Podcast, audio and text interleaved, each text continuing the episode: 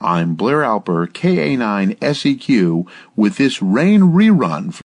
In the early to mid 1990s, Mark Thompson, WB9QZB, penned a monthly column entitled Bites from QZB. These were often controversial, but always thought provoking. Here is his first, introduced by Rain reader Scott Childers, W9CHI, formerly WD9FXP. Now for our first Bites from QZB. While the focus of this first of a new monthly commentary is the 70 centimeter or 440 megahertz band in the Chicago area, the problems discussed may very well parallel those occurring in your area. Here's Mark Thompson, WB9QZB, with some bites from QZB. Hi, this is Mark, WB9QZB. HAP recently asked me to periodically read some of the bulletins that I place on the Packet Radio Network. In the event that you aren't familiar with my bulletins, they are meant to be informative, thought-provoking, and are sometimes controversial. HAP thought that their content would be interesting and spark discussion. Hopefully they cause us all to think a little and ask some of the hard questions that need to be asked. So, without further ado, I will begin the first monthly installment of what HAP is entitled Bites from QZB. About a year and a half ago, I bought a fancy dual band Kenwood mobile rig. That's one with 2 meters and 440 megahertz. One of its more interesting features is the band scan capability. I programmed the 2 meter and the 440 scan ranges to cover the, the ranges of the repeater outputs. I then started doing band scanning while I drove around the Chicago metro area.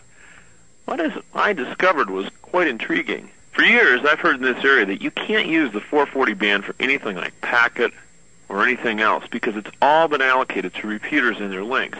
And if you look at the repeater handbook and check with the Illinois Repeater Association, that seems to be correct.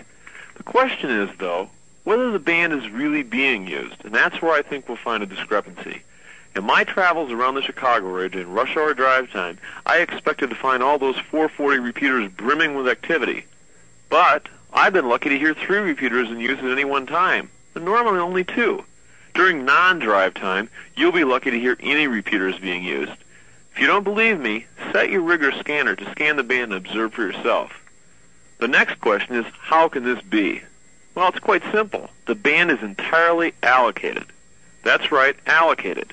But no one has really determined whether the frequencies are actually being used. You say, well, doesn't the Illinois Repeater Association investigate whether frequencies are being used? Not that I've seen. And if they did, we wouldn't have the current situation. So what can be done to correct this situation? First of all, we need to determine whether the repeaters really exist. If it can't be keyed up over a period of time with the correct PL, there's a good chance it doesn't exist, and the owner should be contacted to discuss decoordination. The Illinois Repeater Association could enforce this effort with a group of OOs, or official observers, that would monitor repeaters for inactivity. Number two, all repeater operators should provide the Illinois Repeater Association with usage statistics of how much their repeaters are used on a daily basis. If it's not being used, then there's probably a group who could put the frequency to a more productive use. The OOs could verify these statistics. Number three, determine how many active hams an organization actually has. Many of the repeaters out there are one to five user machines stroking someone's vanity and ego rather than providing a useful service. If one person has built the machine, it will likely be a one-user machine. Phil Karn, K9Q, who has been a key player in the development of both packet radio and amateur satellites, and in fact won the 1989 Dayton Hamvention Specific Achievement Award, was recently interviewed at Dayton, and his interview was printed in the W5YI report.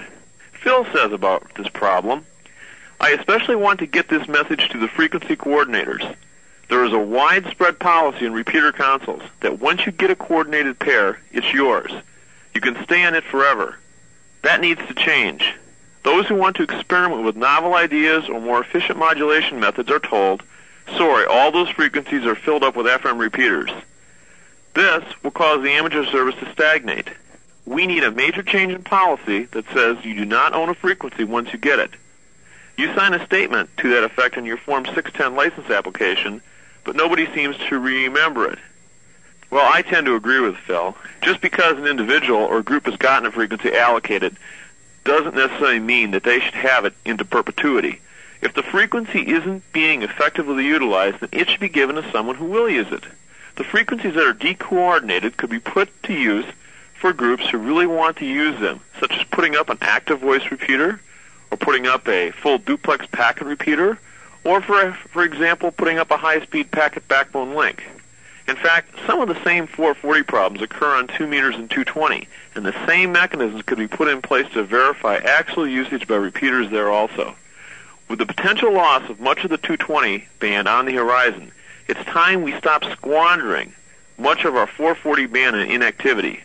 Remember, when the FCC comes looking for more frequency spectrum for commercial interests, all they'll have to do is monitor our VHF and UHF bands to see that we're not using them effectively. Allocating our bands to little used or non-existing repeaters won't save our bands. More hams and more activity will. This has been some bites from QZB. Even though this column was written and voiced by Mark Thompson, WB9QZB, for RAIN in November 1990, the coordination issues he brought up are still valid today, regardless of where you live. We'll bring you our second Shorty rerun after this break for station identification. I'm Blair Alper, KA9SEQ, and you're listening to the Rain Report.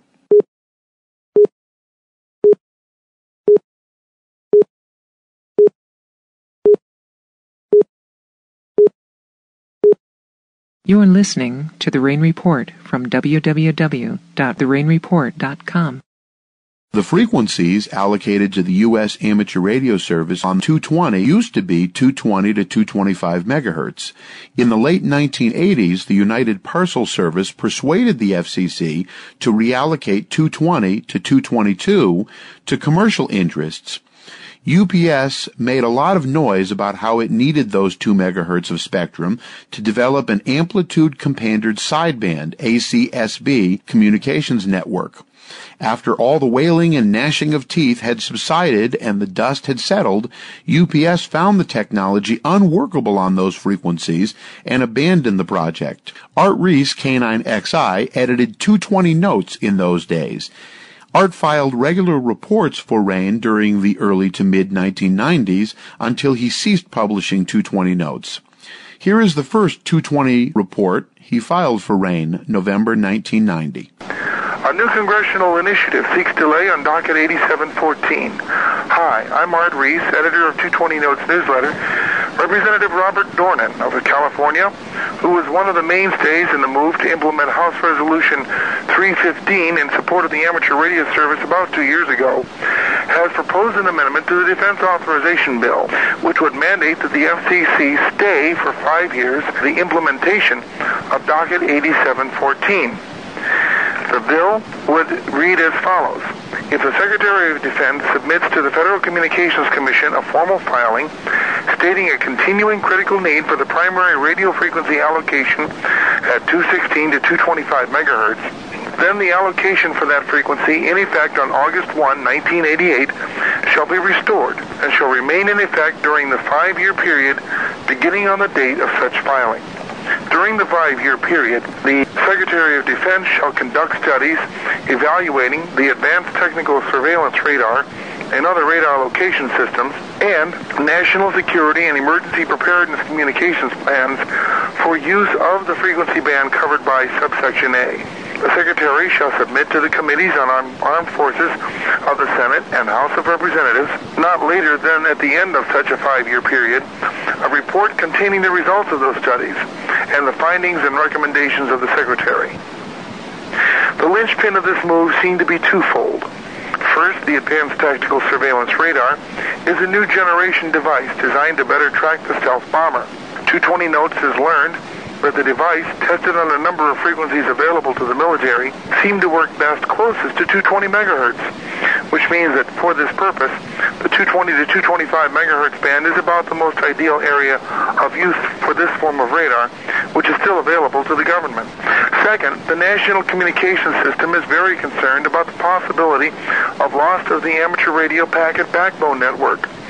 In a letter of this past July 27th to Congressman William Dickinson, the ranking Republican member of the House Armed Services Committee, Duane Andrews, executive agent of NCS and the Assistant Secretary of, for Defense, of what is known as C3I, that's Communications, Command, Control, and Intelligence, stated Amateur radio operators play an essential role in time of national disasters and emergencies to include supporting the government's national communication systems telecommunications support plan for non-wartime emergencies. The radio amateurs have been building in the 220 to 222 megahertz portion of the 216 to 225 megahertz spectrum, which the FCC has reallocated to the land mobile service, a multi-redundant network of high site relay stations capable of moving messages at a rate as high as 56 kilobauds from city to city and regionally.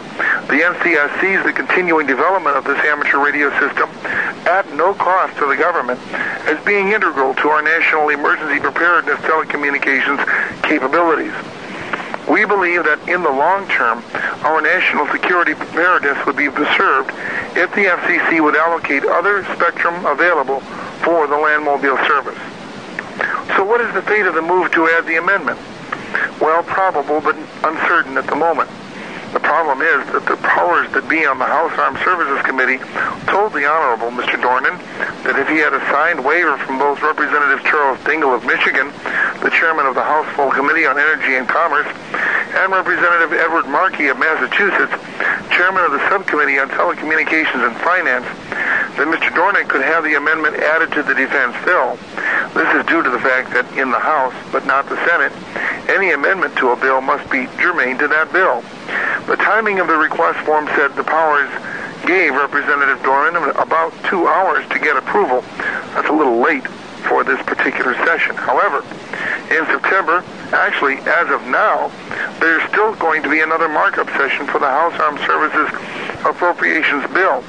And with the tensions in the Middle East brewing as they are, this amendment may have a greater chance of making it into the bill.